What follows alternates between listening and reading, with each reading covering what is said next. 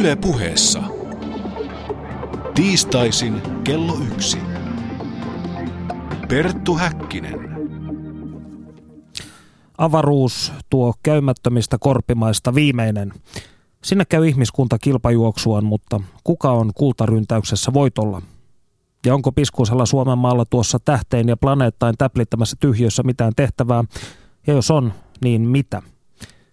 Minä olen Perttu Häkkinen ja tästä kiehtovasta aiheesta kanssani keskustelemassa ensimmäisenä suomalaisen avaruuteen Virgin Galactic raketilla pyrkivä Vesa Heilala ja dekaani Tuija Pulkkinen Aallon sähkötekniikan korkeakoulusta. Lämpimästi tervetuloa lähetykseen. Moi moi. Kiitos. Tuija, sinä olet runollisesti todennut, että avaruus on se paikka, jossa tiede kohtaa taiteen ja teknologia bisneksen. Miksi?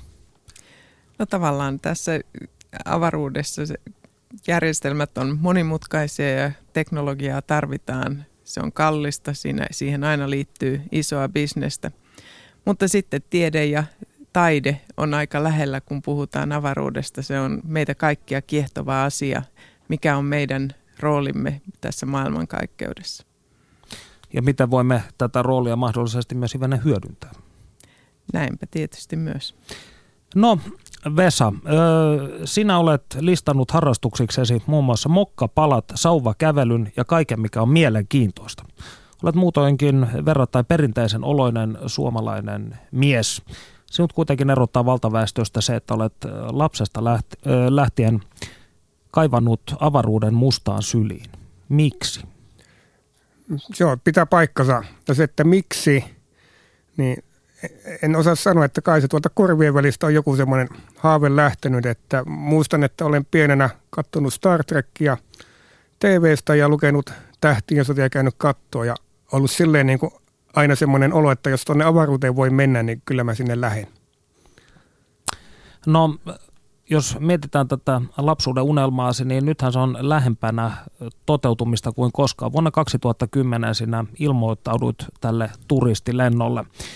Missä vaiheessa tämä prosessi on? Viimeisin tieto on Virgin Galacticalta, eli Branson, joka johtaa tätä hommaa, sanoi viikko sitten noin, että ensimmäinen testilento avaruuteen tehdään ennen joulua tänä vuonna, ja hän lentäisi maaliskuussa poikansa ja neljän muun kanssa, joiden nimiä ei vielä paljastettu. Ja se tarkoittaisi sitä, että mun huki olisi todennäköisesti vuoden päästä jouluna. Kuinka usein tätä nyt on lykätty, tätä sinun matkaasi? Silloin kun näitä matkoja alettiin Mimman 2005, silloin arvioitin, että eka olisi vuonna 2008, että on sitä jonkin verran lykätty. No tällaisissa suurissa interplanetaarisissa, tai ei tämä nyt interplanetaarinen on, mutta yli 100 kilometrin korkeuteen menevä projekti, niin näissä tietysti tuppaavat aikataulut venymään ja paukkumaan.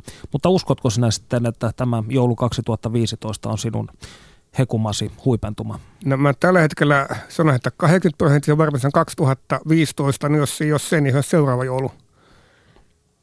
Ja syy, että miksi se homma ei ole oikein edennyt, niin se on tietysti se, että kun mä en ole neuvomassa niitä.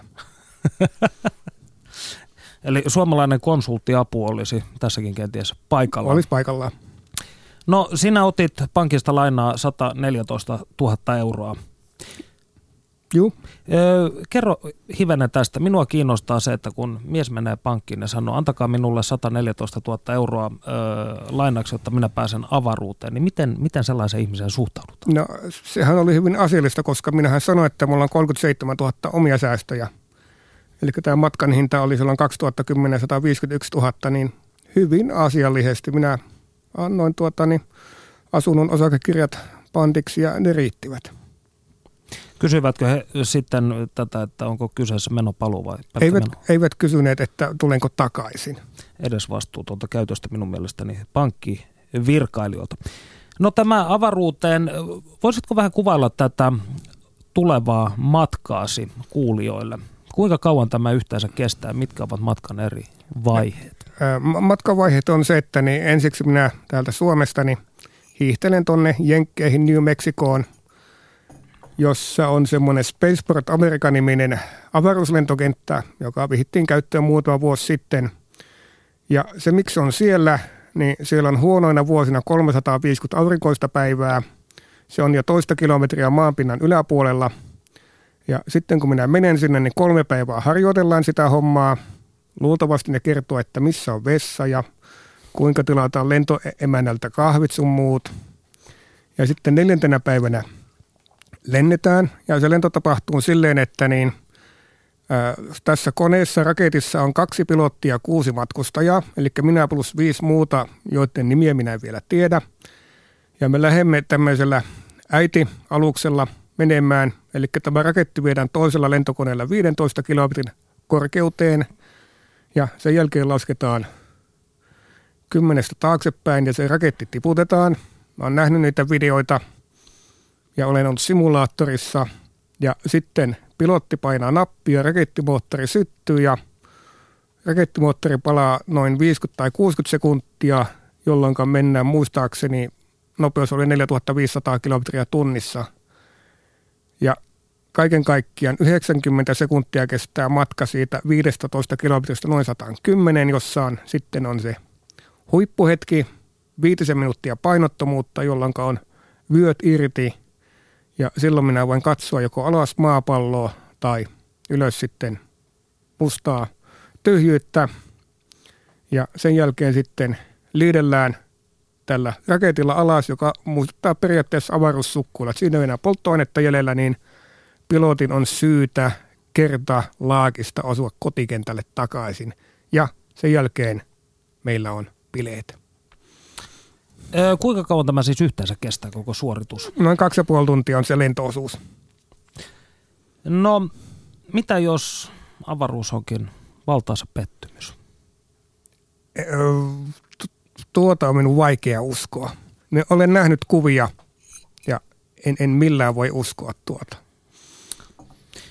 No, taiteilijathan hyvin usein valittelevat suuren työn loppuun saattamisen jälkeen tuntevansa eräänlaista tyhjyyttä sielussaan. Etkö pelkää, että sinulle itsellesi tulee käymään näin? Mä ajattelen näin päin, että hyvin monesta, jotka on käynyt avaruudessa, on sanottu, että se muuttaa heitä jollakin tavalla. Oletan, että hyvällä tavalla. Ja varmaan se ajatusmallia muuttaa, kun oikeasti mä näen maapallon kaukana alhaalla pallona. Niin ennemmin minä luulen, että jotakin täyttyy kuin se, että olisi tyhjyys. Tämä on hyvin mielenkiintoinen. En muista tätä tarkkaa termiä tälle kokemukselle, mutta astronautit ovat tästä puhuneet, että ikään kuin kokevat tällaista kosmista yhteenkuuluvaisuutta ja kosmista harmoniaa katsellessaan pimeydessä lilluvaa kotiplaneettaansa. Varmaan mahdollista näin. Eli tulet täytänä hippinä takaisin Kyllä. korkeuksista. Joo. No se tietysti kiinnostaa hyvin paljon, että miten sinä treenaat. Näytät riskiltä ja hyvin voivalta mieheltä. Mitä kaikkea tähän ohjelmaan ikään kuin liittyy? Joo, eli kun mä lähdin tähän, ilmoittaudun tähän matkalle, mä mietin, että mulla on tiettyjä valmistelevia toimenpiteitä, mitä mä haluan tehdä. Ja mä oon aika monta niitä sitä tehnyt. Ja ensimmäinen steppi oli tämä, että mä kävin siellä paikan päällä tutustumassa lentokenttään, näin ne raketit – olen tavannut henkilökuntaa, joka rakentaa niitä raketteja. Olen jutellut pääinsinöörin kanssa ja olen tavannut muita kollegoita. Se oli steppi numero yksi. Se oli 2011. Sitten mä halusin tehdä painottomuuslennon. Sen mä tein vuosi sitten. Ja sitten minä kävin sentrifugissa testaamassa nämä G-voimat, että mä tiedän mitä ne on. Eli ne on nyt mulle selvää, että miten ne menee. Ja sitten yksi asia mulla on vielä vaiheessa. Mulla on astronautin kuntokoulu menossa – ja tämä on ihan totta. Mulla on semmoinen kuin Ville Inkilä, joka on avaruusfysiologi. Hän oikeasti tietää, miten astronauttia treenataan. Ja hänen kanssaan meillä on tämmöinen hanke menossa, joka on ehkä noin kolme neljä kuukautta käyty. Eli jos sattuisi sellainen vahinko, että kun siellä Amerikassa ne kysyy, että kuka on lähdössä avaruuteen, ja että minä olen, ne laittaakin mut sille toiseen rakettiin, jonka jälkeen mä oon kaksi kuukautta ISSllä, niin ei haittaa mun kehon kondiksi, jos sattuu tämmöinen vahinko. Eli tämä on menossa. Ja sitten yksi asia, mitä mä vielä harkitsen, että kun mä sinne avaruuteen menen, että harkitsen, että korjauttaisinko minä silmäni, että on vähän tämmöistä ikänäköä, että haluanko minä silmälaseja ja sitten räplätä tuolla avaruudessa. Mutta siihen mulla on vielä se puoli vuotta vuosi aikaa miettiä, mitä mä tämän asian kanssa teen. Mutta valmentaudun pidän itteni kondiksessa ja tietysti seuraan tätä Virgin Galactican tiedotteita sun muita.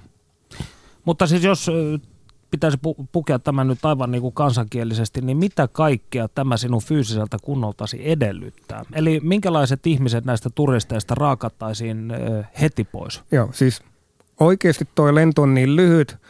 Voisi lyhyesti sanoa, että jos et kestä tivolilaitteiden kiihtyvyyttä tai on sydänvikoja, niin älä lähde.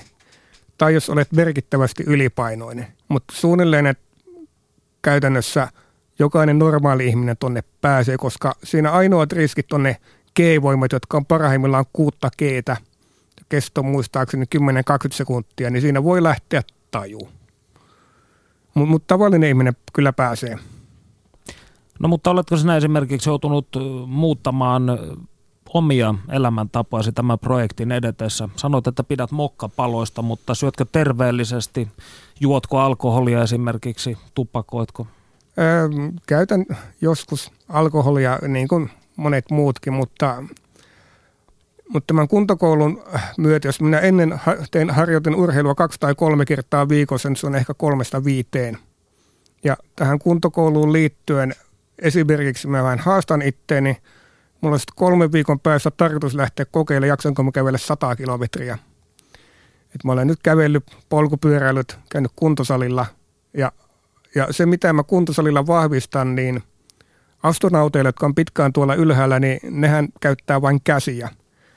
Koska jaloilla keskivartalolla mm. mitään tee, niin mun reeni vahvistaa siis paljon keskivartaloa ja jalkalihaksia. Et jos mä siellä sen kaksi kuukautta, jos sattuisi se vahinko, niin mä olisin silti ihan ok.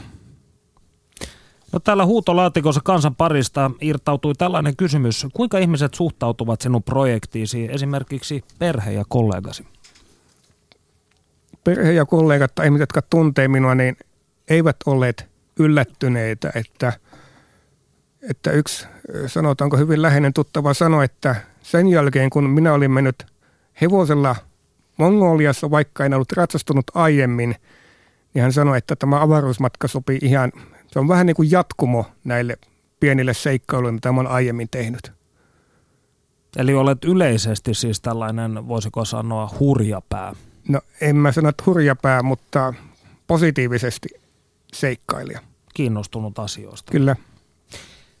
No, jos mietitään muita suomalaisia, jotka ovat ö, ö, lähdössä avaruuteen, niin keitä he ovat?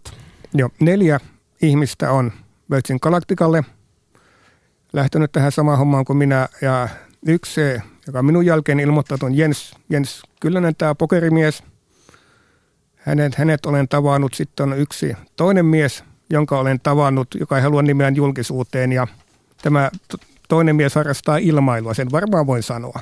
Ja tästä yhdestä minulla ei ole tietoa. Eli hän on täysi mysteeri. Kyllä. Tuija, haluaisin kysyä sinulta tässä välissä ö, tiedeyhteisön edustajana tällaisen kysymyksen. Mistä johtuu tämä avaruuden sadan kilometrin alkuraja?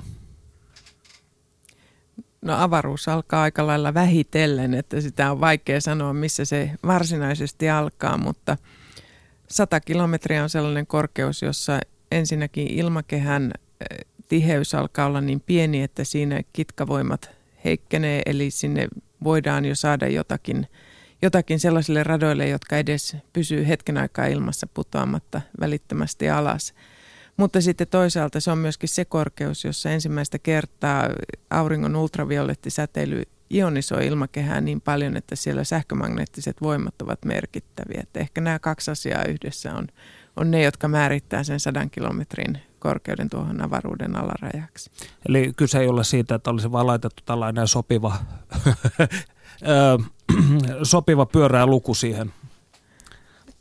No ei aivan, mutta ei se, ei se todellakaan ole mikään, mikään myöskään tarkka raja, että ei siellä huomaa menevänsä, astuvansa ilmakehästä avaruuteen. No, täällä kysellään huutolaatikossa Vesalta, että oletko kuullut Mars One-projektista? Yksisuuntainen lento elämän Marsissa. Hollantilainen liikemies järjestää vuonna 2024 ensimmäinen lento.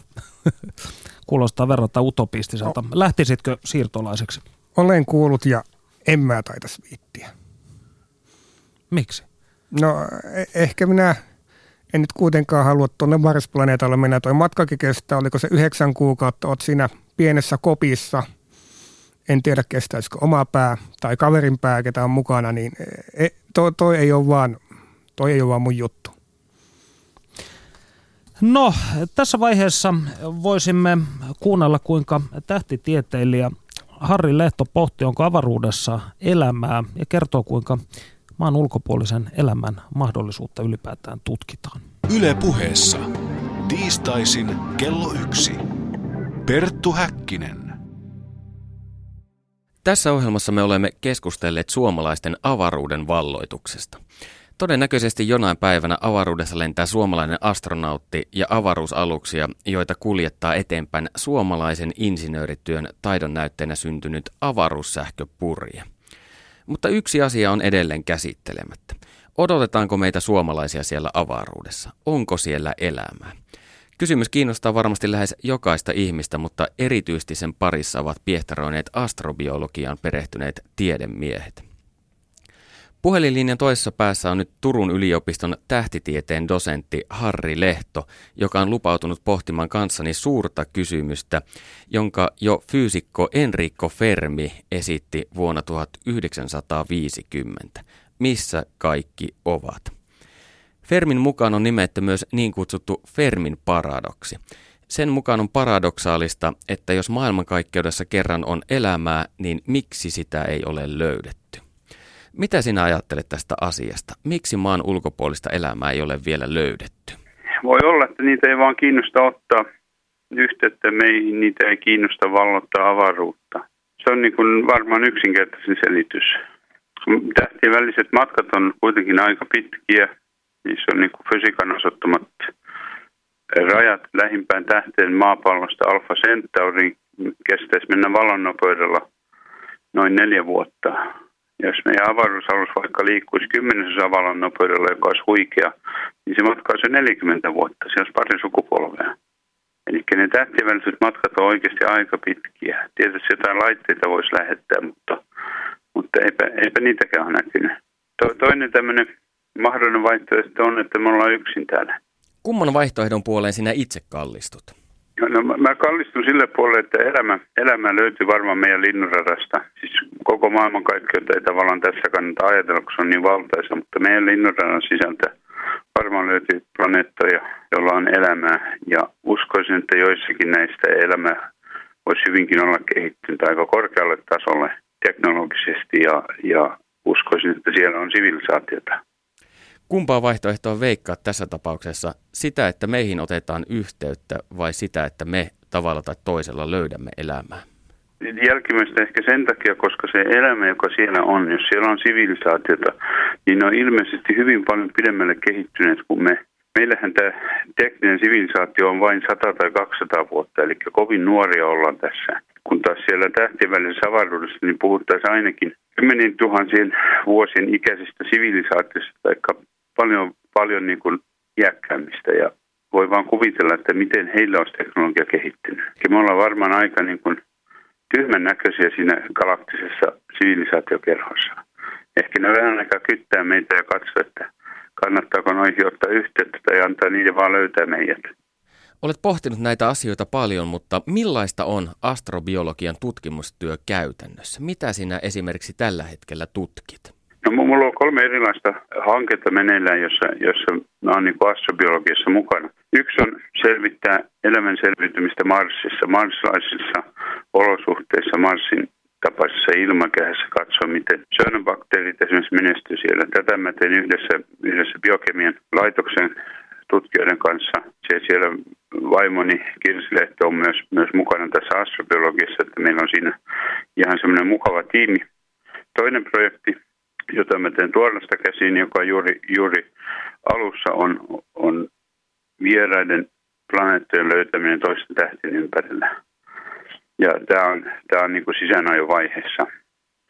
Voidaan tehdä sitä näillä meidän tuolla kohtalaisen pienillä kaukoputkilla, jossa peilin läpimitta on 70 senttiä. Kyllähän ne usean metrin mittaisia niin kokonaispituudeltaan, mutta tätä olisi tarkoitus aloittaa tällä lähiaikoina ja sitten kaikkien kuumin astrobiologia liittyvä tutkimus, jossa olen mukana, on on Rosetta-luotain. Rosetta-luotain saavutti kometan 67. Siinä on mukana instrumentissa, jonka nimi on Kosima. Tarkoituksemme on kerätä pölyhiukkasia, jotka irtoavat siitä kometasta ja etsiä näistä pölyhiukkasista erilaisia organisia aineita ja mineraaleja, tunnistaa mitä ne on, kuvata niitä. Me olemme saaneet, saaneet jo kerättyä ensimmäiset pölyhiukkaset ja kuvattua ne, mutta nyt ollaan siinä vaiheessa, että ruvetaan selvittämään, minkälaisia aineita siellä on. Ja yksi toive on, että löydettäisiin sieltä tämmöisiä organisia molekyylejä, jotka voisivat olla tämmöisiä elämän johtavia tavallaan. Varsinaista elämää me ei sieltä haeta, mutta semmoisia elämää edeltäviä molekyylejä. Niitä on pieniä, niitä on isoja ja, ja tämä on niin kuin aivan huitsi jännää juttua tehdä tällä hetkellä. Kiitoksia tästä Harri Lehto. Me jatkamme keskustelua maan ulkopuolista elämästä myöhemmin tässä lähetyksessä. Ja lämmin kiitos Panu Hietaneva.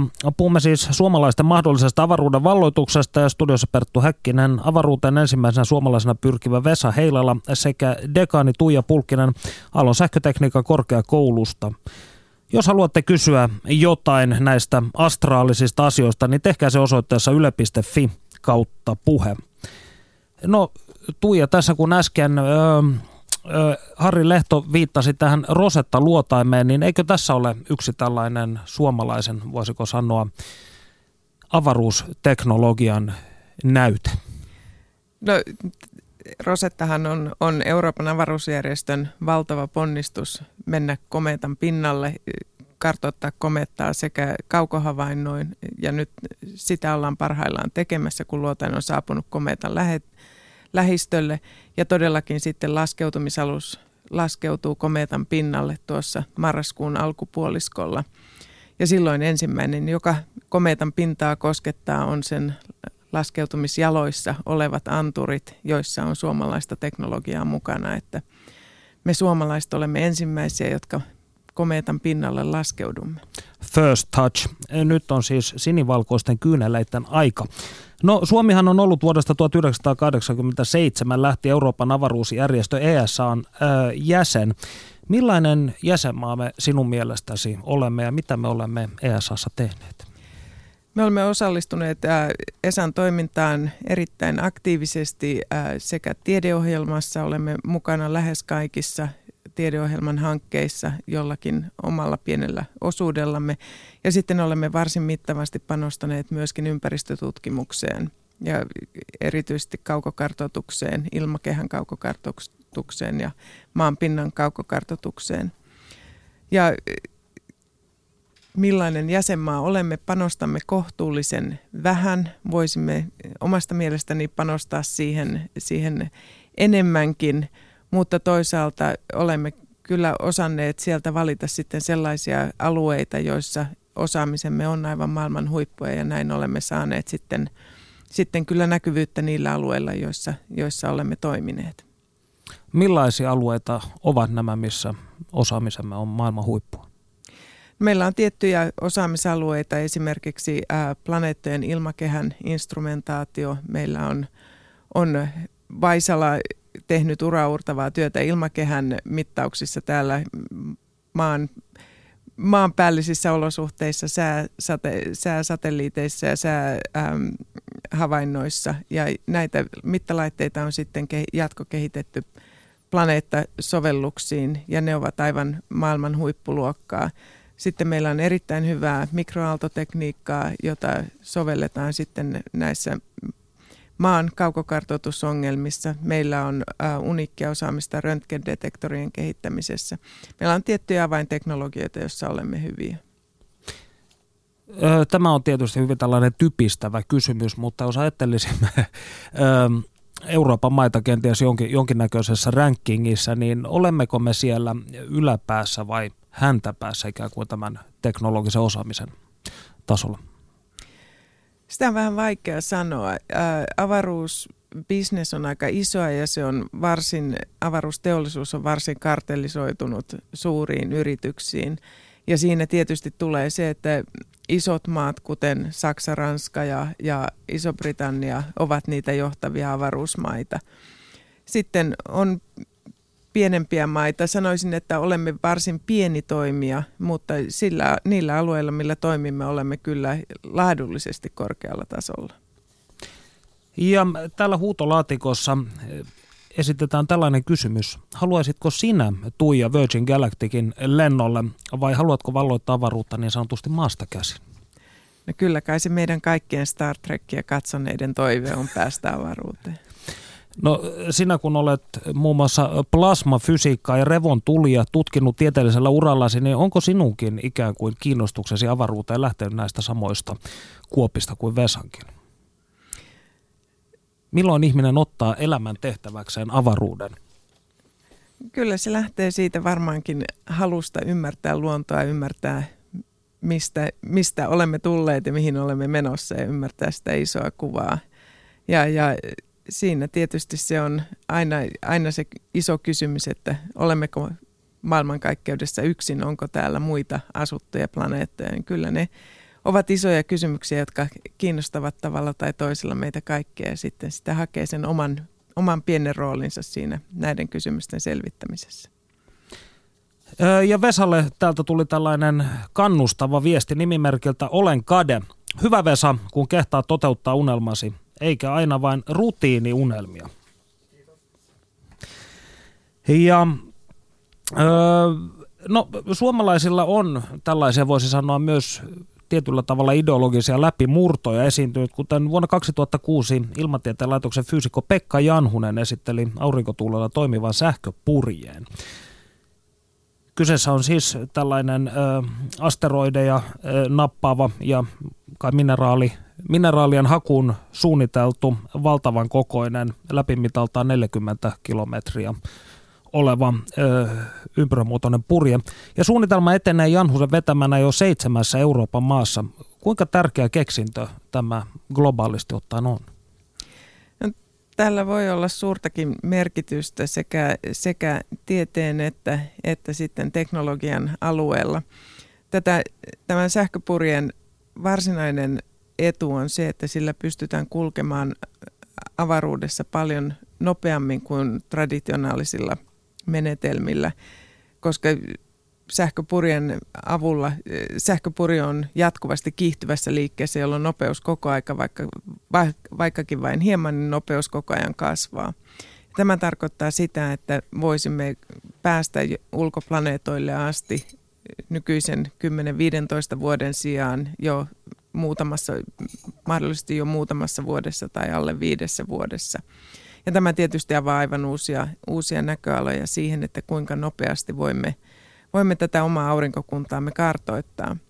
Toinen käytännönläheisempi sovellus tälle teknologialle on se, että sillä voidaan myös, paitsi että sillä voidaan kiihdyttää satelliitteja, sillä voidaan myös jarruttaa satelliitteja. Ja näin sitä voitaisiin käyttää myöskin sitten avaruusromun alastuomiseen, joka sitten helpottaisi tätä satelliittiteknologian hyödyntämistä tässä meidän omassa lähiavaruudessamme joka valitettavasti kansoittuu avaruusromusta samaan tahtiin, kun me sitä enenevässä määrin hyödynnämme. No, jos ajatellaan sitä, että nyt tätä on kehitelty ö, viimeiset kahdeksan vuotta, ja tähän tarvitaan tällaisia hyvin ohuita, mutta jopa 20 kilometrin pituisia sähköä johtavia liekoja. Ja Helsingin yliopiston ryhmä oli tiettävästi ensimmäinen maailmassa, joka käytti ultraäänihitsausta näiden hyvin ohuuden lankojen liittämiseen toisiinsa, niin jos meillä kuitenkin on tällaista teknistä osaamista, niin olisiko tämä, ehkä kysymykseni on se, että olisiko tämä jossain toisessa maassa kenties saatu toteutettua nopeammin? Onko Suomessa ikään kuin tämä asioiden ö, aloittaminen hitaampaa? Kyllä näiden tekemisessä aina, aina vie oma aikansa, mutta kyllä tässä sanoisin, että tässä on varsin kansainvälinen porukka ollut tekemässä tätä alusta asti ja varmasti toteutukseen on vali, valikoitunut sitten Helsingin yliopistoryhmä sen takia, että heillä se osaaminen oli. Jos se osaaminen olisi ollut jossain muualla, niin lähtökohtaisesti tämä on kansainvälistä toimintaa eikä sitä olisi mitään syytä tehdä juuri nimenomaisesti Suomessa. Että kyllä meillä tässä on, on korkeatasoista osaamista, jota ei muualta löydy. Lähinnä tarkoitin tässä ehkä sitä, että onko ikään kuin, voisiko sanoa, ö, talouden ö, ja talouden ja vastaavien työntövoimat ikään kuin näiden projektien takana riittävästi? No aina voi toivoa, että, että taloudellisia resursseja olisi enemmän, mutta tällaisessa, tällaisessa hankkeessa, kun, kun tämä sähköpurje, niin siinä täytyy kuitenkin ensin tehdä varsin mittavasti tätä ihan perustekniikan hiomista, että tätä ennen kuin näitä liekoja saadaan 20 kilometrin pituisiksi, niin täytyy ensin tehdä se ensimmäinen 10 sentin pätkä ja sitten se ensimmäinen metrin pätkä. Ja, ja siihen ei oikein mikään taloudellinen kannustin riitä. Se on vain kehitettävä sitä teknologiaa ja, ja kehitettävä niitä menetelmiä, millä, millä näitä asioita saadaan eteenpäin. No ESAn Herschel avar- avaruusteleskoopin suuri peili, joka on siis maailman käsittääkseni suurin avaruuspeili yhäkin, valmistui Tuorlaan observatoriossa vuonna 2005. Kansainväliset markkinat huutavat avaruudessa hyödynnettäviä laitteita, optiikkaa, ohjelmistoja ja tieteellisiä mittalaitteita. Mihin sinun mielestäsi, Tuija Pulkkinen, Suomen kannattaisi panostaa?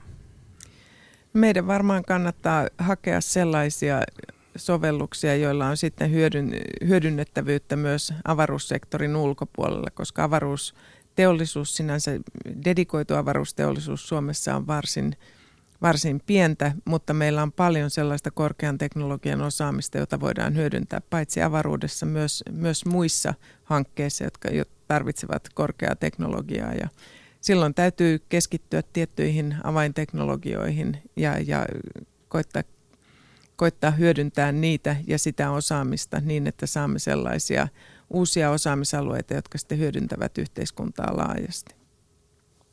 Mikä voisi ikään kuin olla sellainen hittituote meillä? Seuraava Nokian 6110. Niin, sen, sen kun tietäisin, niin olisikin viisas, mutta meillä on näitä tiettyjä osaamisalueita. Mainitsin jo nämä ilmakehäinstrumentit, ää, mikroaaltotekniikan, röntgendetektorit. Ää, sitten meillä on erittäin hyvää, hyvää elektroniikkaosaamista, ohjelmisto-osaamista. Että näistä se varmaan sitten koostuu.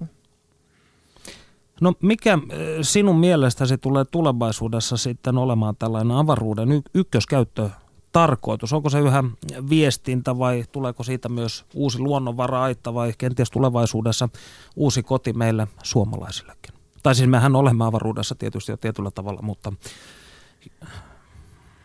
No varmaan lyhyellä tähtäimellä nämä viestintä ja, ja maapallon kaukokartoitus, monitorointi, ympäristön seuranta ja, ja erilaiset ennustemallien tekemiset, olipa ne sitten sääennusteita tai, tai tsunamien seurantaa, metsäpalojen seurantaa, luonnonvarojen kartoitusta, niin ovat, ovat niitä tärkeimpiä sovelluksia. Sitten pystymmekö hyödyntämään avaruutta mineraalien tai mahdollisesti vesivarojen ää, lisäämisessä maapallolla, se on iso kysymys. Energian tuotanto on, on toinen kysymys, joka, joka varmasti on niin kuin semmoinen lähitulevaisuuden haaste.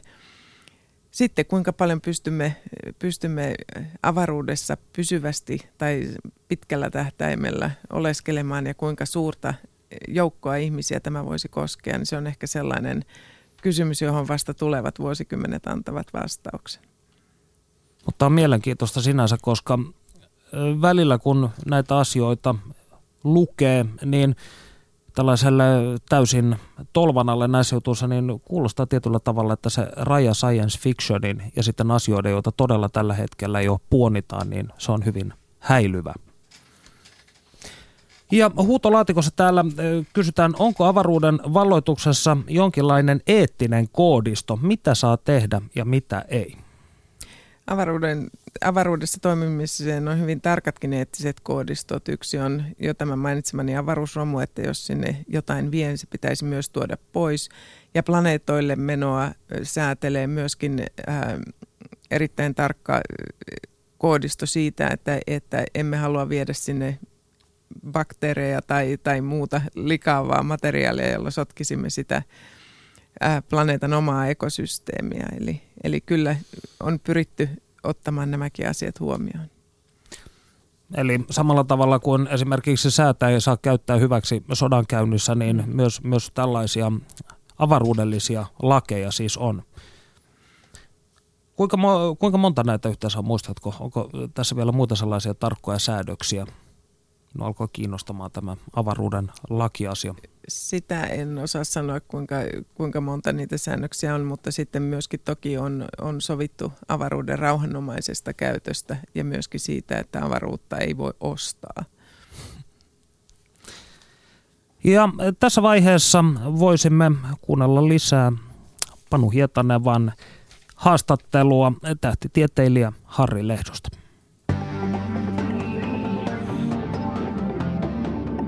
Yle puheessa. Tiistaisin kello yksi. Perttu Häkkinen. Minä jatkan nyt keskustelua Harri Lehdon kanssa maan ulkopuolista elämästä ja siitä, että odottaako joku tai jokin meitä suomalaisia tuolla avaruudessa. Ihminen on lähettänyt ensimmäisen luotaimen kohti Marssia jo 1960-luvulla. Uskotko, että Marsista löytyy elämää, kun sitä jonain päivänä päästään tutkimaan tarkemmin? Mars, Marsissa on tärkeää se, että onko siellä vettä, koska kaikki meidän tuntemamme elämä tarvitsee vettä. Sitä näyttää olevan siellä, sitä on jäätiköissä paljon ja sitä on maan alla jäänä ja se voi olla syvemmällä maan alla on, on myös vetenä. Ja en pitäisi millään tavalla mahdottomana, etteikö sieltä voisi löytyä bakteeritasosta elämää, jotain metanin tuottajia.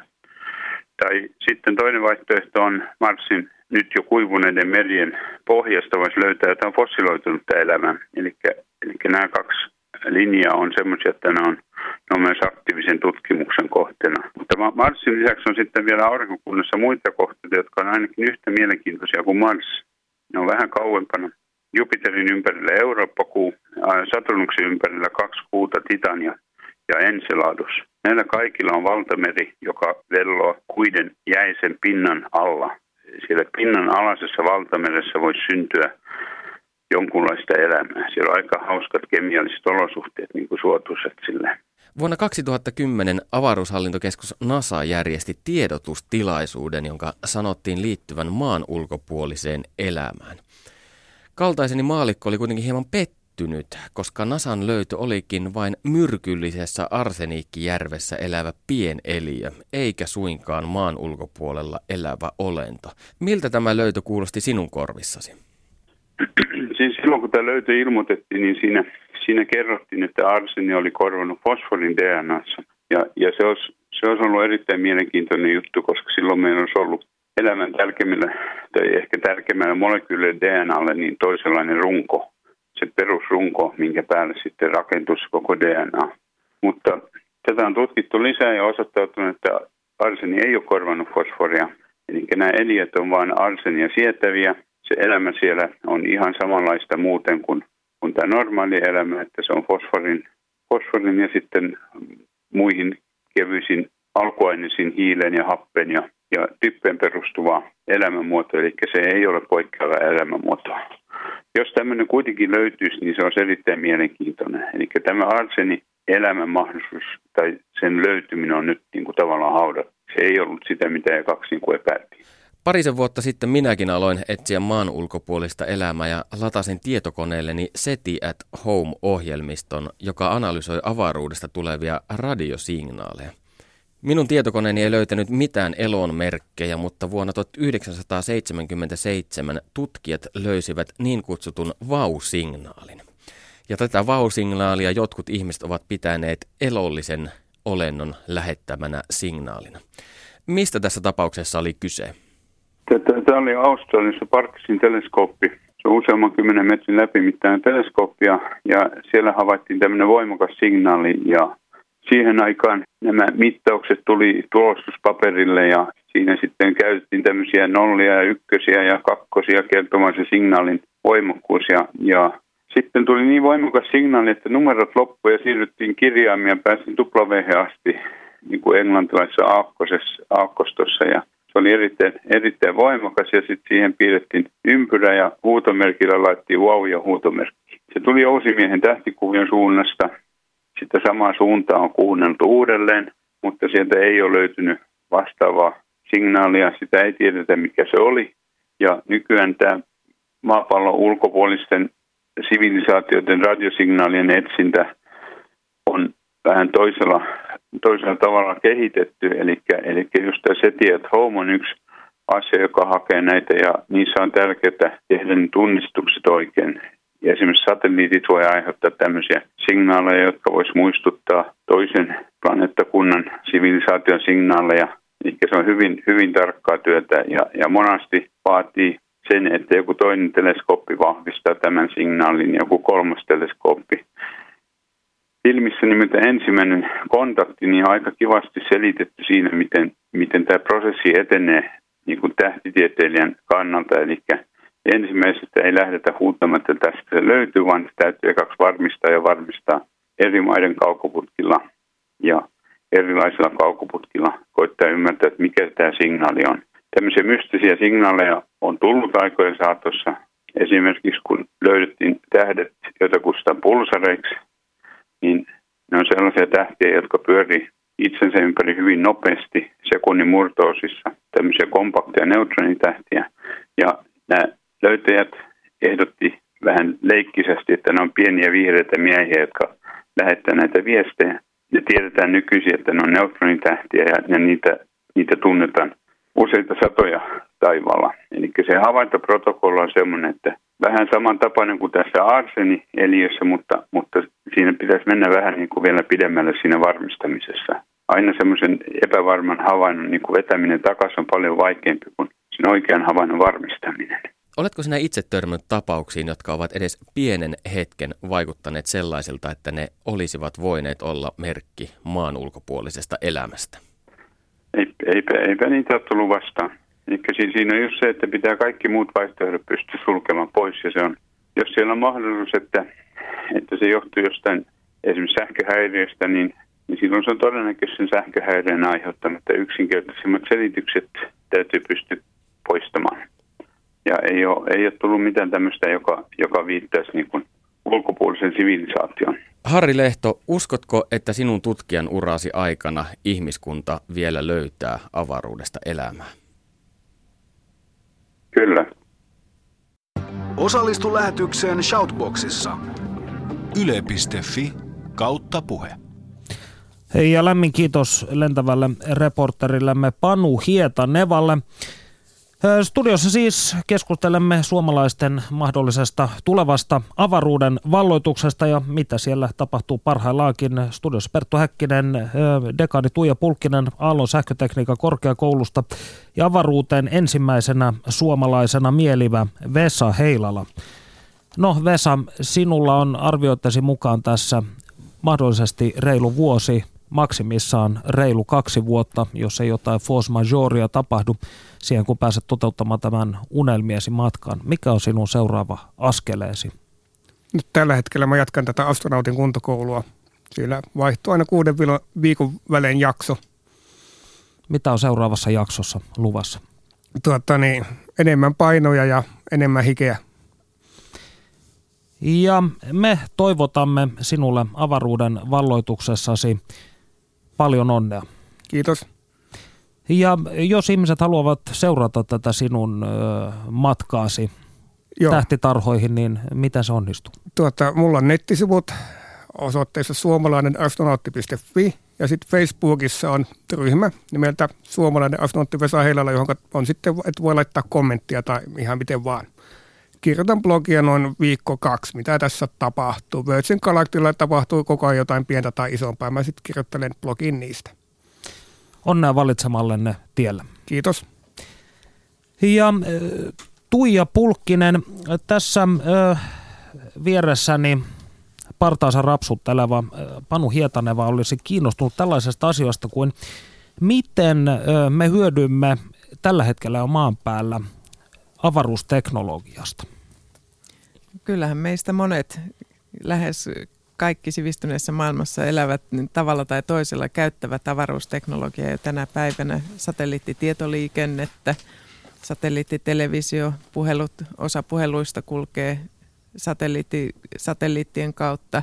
Navigaatio- ja paikannussovellukset hyödyntävät sate- paikannussatelliitteja.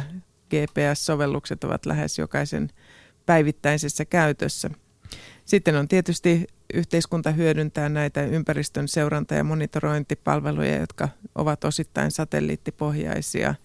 Ja sitten siellä on paljon sellaisia teknologisia innovaatioita, jotka ovat sitten alun perin kehitetty avaruuskäyttöön, mutta ovat siirtyneet sitten, sitten myös, myös aivan normaaleihin käyttöihin. Ehkä kuuluisimpana esimerkkinä Teflon pannu, joka pinnoite on aikanaan kehitetty kummutta kestäväksi ää, kantoraketin pintamateriaaliksi. No kun aina tavataan sanoa, että jos sodasta jotain hyötyä on, niin se, että teknologinen kehitys ikään kuin kiihtyy, niin voisiko sanoa samaa tästä avaruuskilpajuoksusta ikään kuin? Kyllä se tietysti näin on, että avaruus on erittäin haastava ympäristö. Se on lähes täydellinen tyhjiö. Siellä on vuoroon kylmä ja vuoroon kuuma, kun ilmakehä ei tasaa lämpötilaeroja mitenkään, mitenkään ja laitteita ei käydä korjaamassa, kun ne on kerran avaruuteen laukastu. Se pitää saada kerralla oikein. Ja laitteiden on syytä olla pieniä, automaattisia ja, ja mielellään kuitenkin niin varmistettuja, että sitten toimintakyky säilyy pitkiäkin aikoja. Eli kyllä se varsin haastava ympäristö on ja tällaisille ominaisuuksille on tietysti paljon käyttöä myös maanpäällisissä sovelluksissa. Missä vaiheessa nämä robotit, jotka voivat ikään kuin laskeutua jonnekin ja rakentaa itsensä kaltaisen robotin, ovat? Tämä on minun mielestäni hyvin kiehtova asia. Ja sitä, se on tietysti yksi kysymys siinä on se, että täytyy olla riittävästi sitten niitä eh, materiaalia, mistä sitä robottia rakennetaan, että materia ei toki avaruudessakaan lisäänny itsekseen. No, mutta miten nanoteknologia, niin eikö sitä pääasiallisesti juuri sovelleta tällaisiin ikään kuin asioihin? No nanoteknologia on yksi, yksi niitä uusia teknologioita, jotka tietysti mahdollistavat sen, että, että rakennetaan laitteita yhä pienemmässä koossa ja, ja yhä pienemmän määrän energiaa käyttäviksi, joka tietysti on iso asia näissä, näissä kysymyksissä. No, virolaiset ovat jo avaruudessa ja Suomi seuraa toivon mukaan pian perässä, kun Aalto-yliopisto Lautaniemessä valmistuu Aalto 1 piensatelliitti, jolle käsittääkseni näillä hetkillä, vai onko yhäkin etsitään laukaisu aikaa ja paikkaa. Missä vaiheessa tämä projekti on? Ja no, Pro- projekti on siinä vaiheessa, että meillä on, on toimiva konsepti koko satelliitin osalta. Sillä on runkorakenne ja kaikki instrumentit erikseen on testattu ja, ja toimintakuntoisia. Ja, ja nyt olemme siinä vaiheessa, että alamme integroida tätä järjestelmää yhteen. Ja se on tietysti aina sitten vielä yksi haaste. Satelliittihan on, on todellinen piensatelliitti. Se on 10 kertaa 10 kertaa 30 senttiä, eli tuollainen kolmen litran maitotölkki. maitotölkki. Ja kun sinne pannaan sitten kolme tieteellistä mittalaitetta ja kaikki se elektroniikka, jolla kommunikoidaan satelliitin ja maa-aseman välillä, niin, niin kyllä siinä saa, saa panna asioita tiiviisti vierekkäin. Mutta todellakin tavoitteena on, on löytää laukaisu ensi vuoden alkupuoliskolla. Jaa, jaa.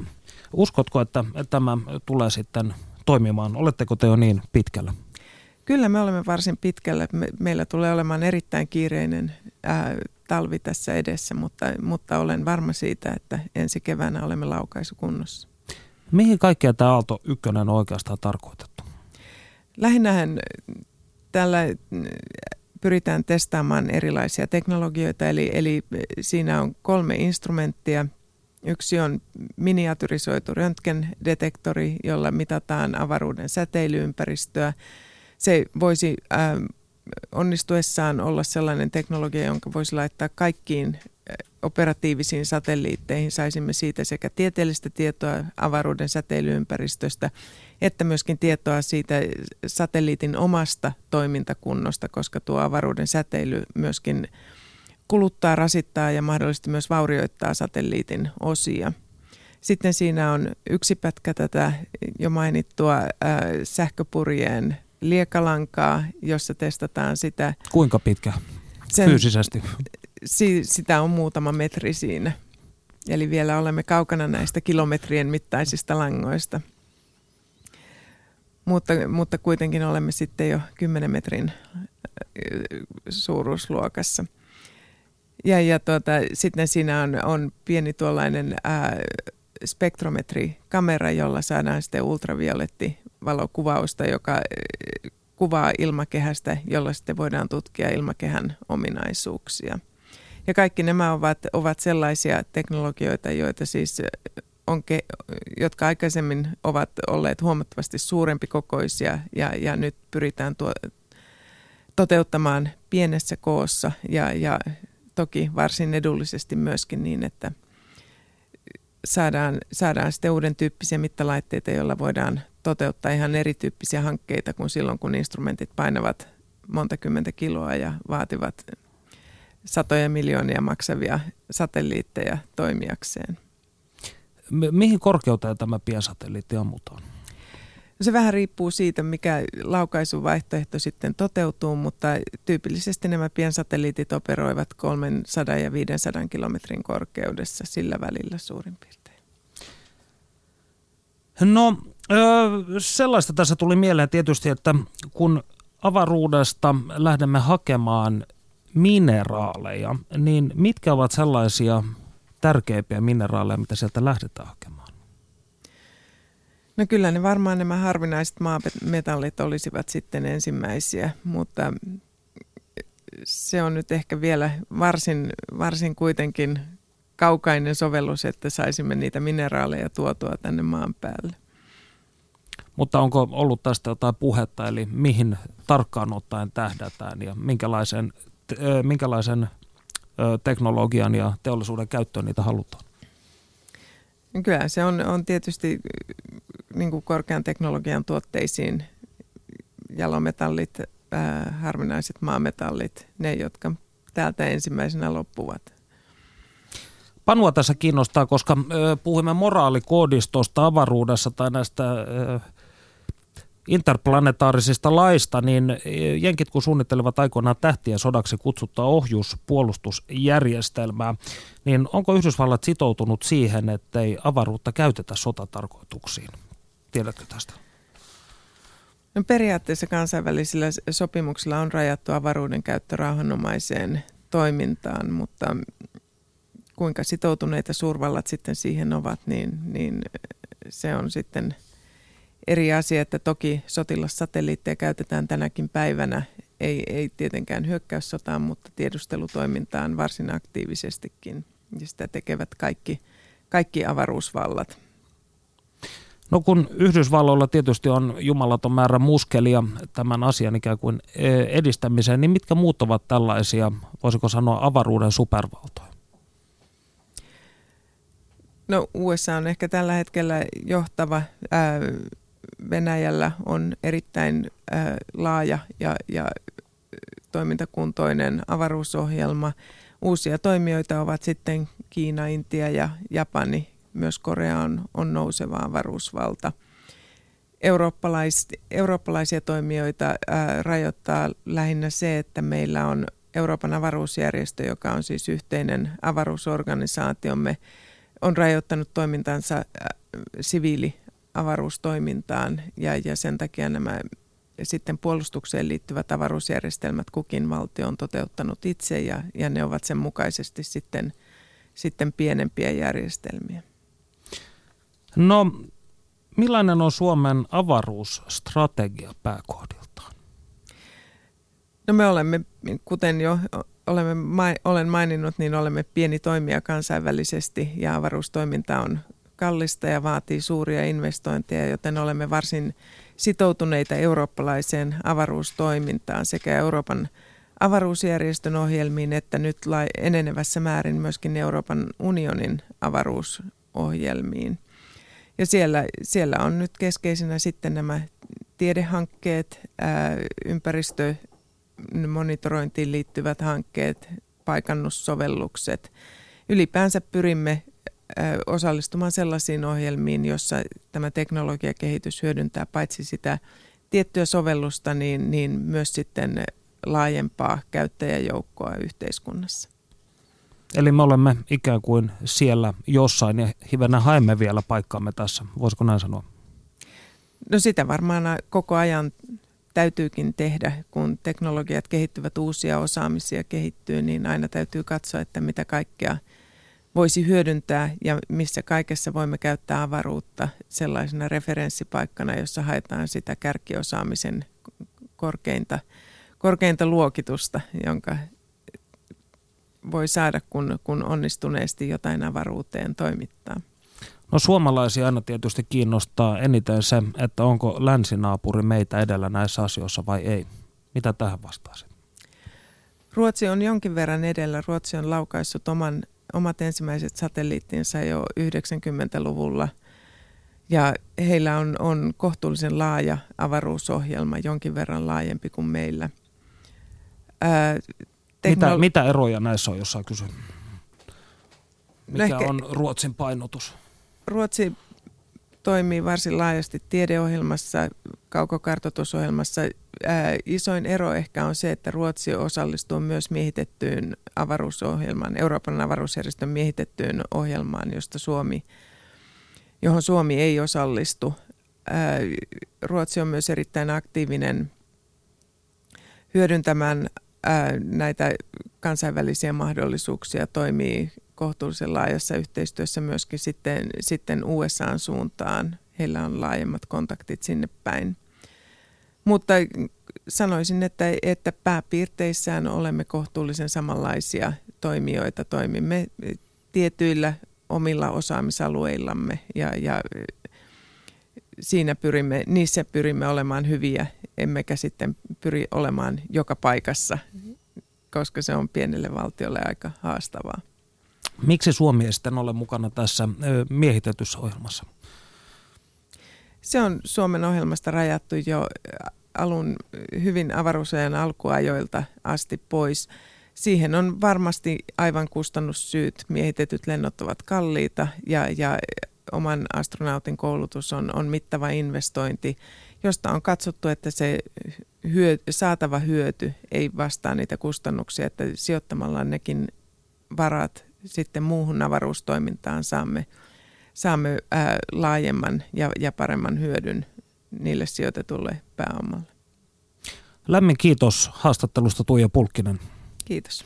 Me palaamme asiaan ensi viikolla. Siihen mennessä oikein hedonistista loppuviikkoa. Yle puheessa. Tiistaisin kello yksi. Perttu Häkkinen.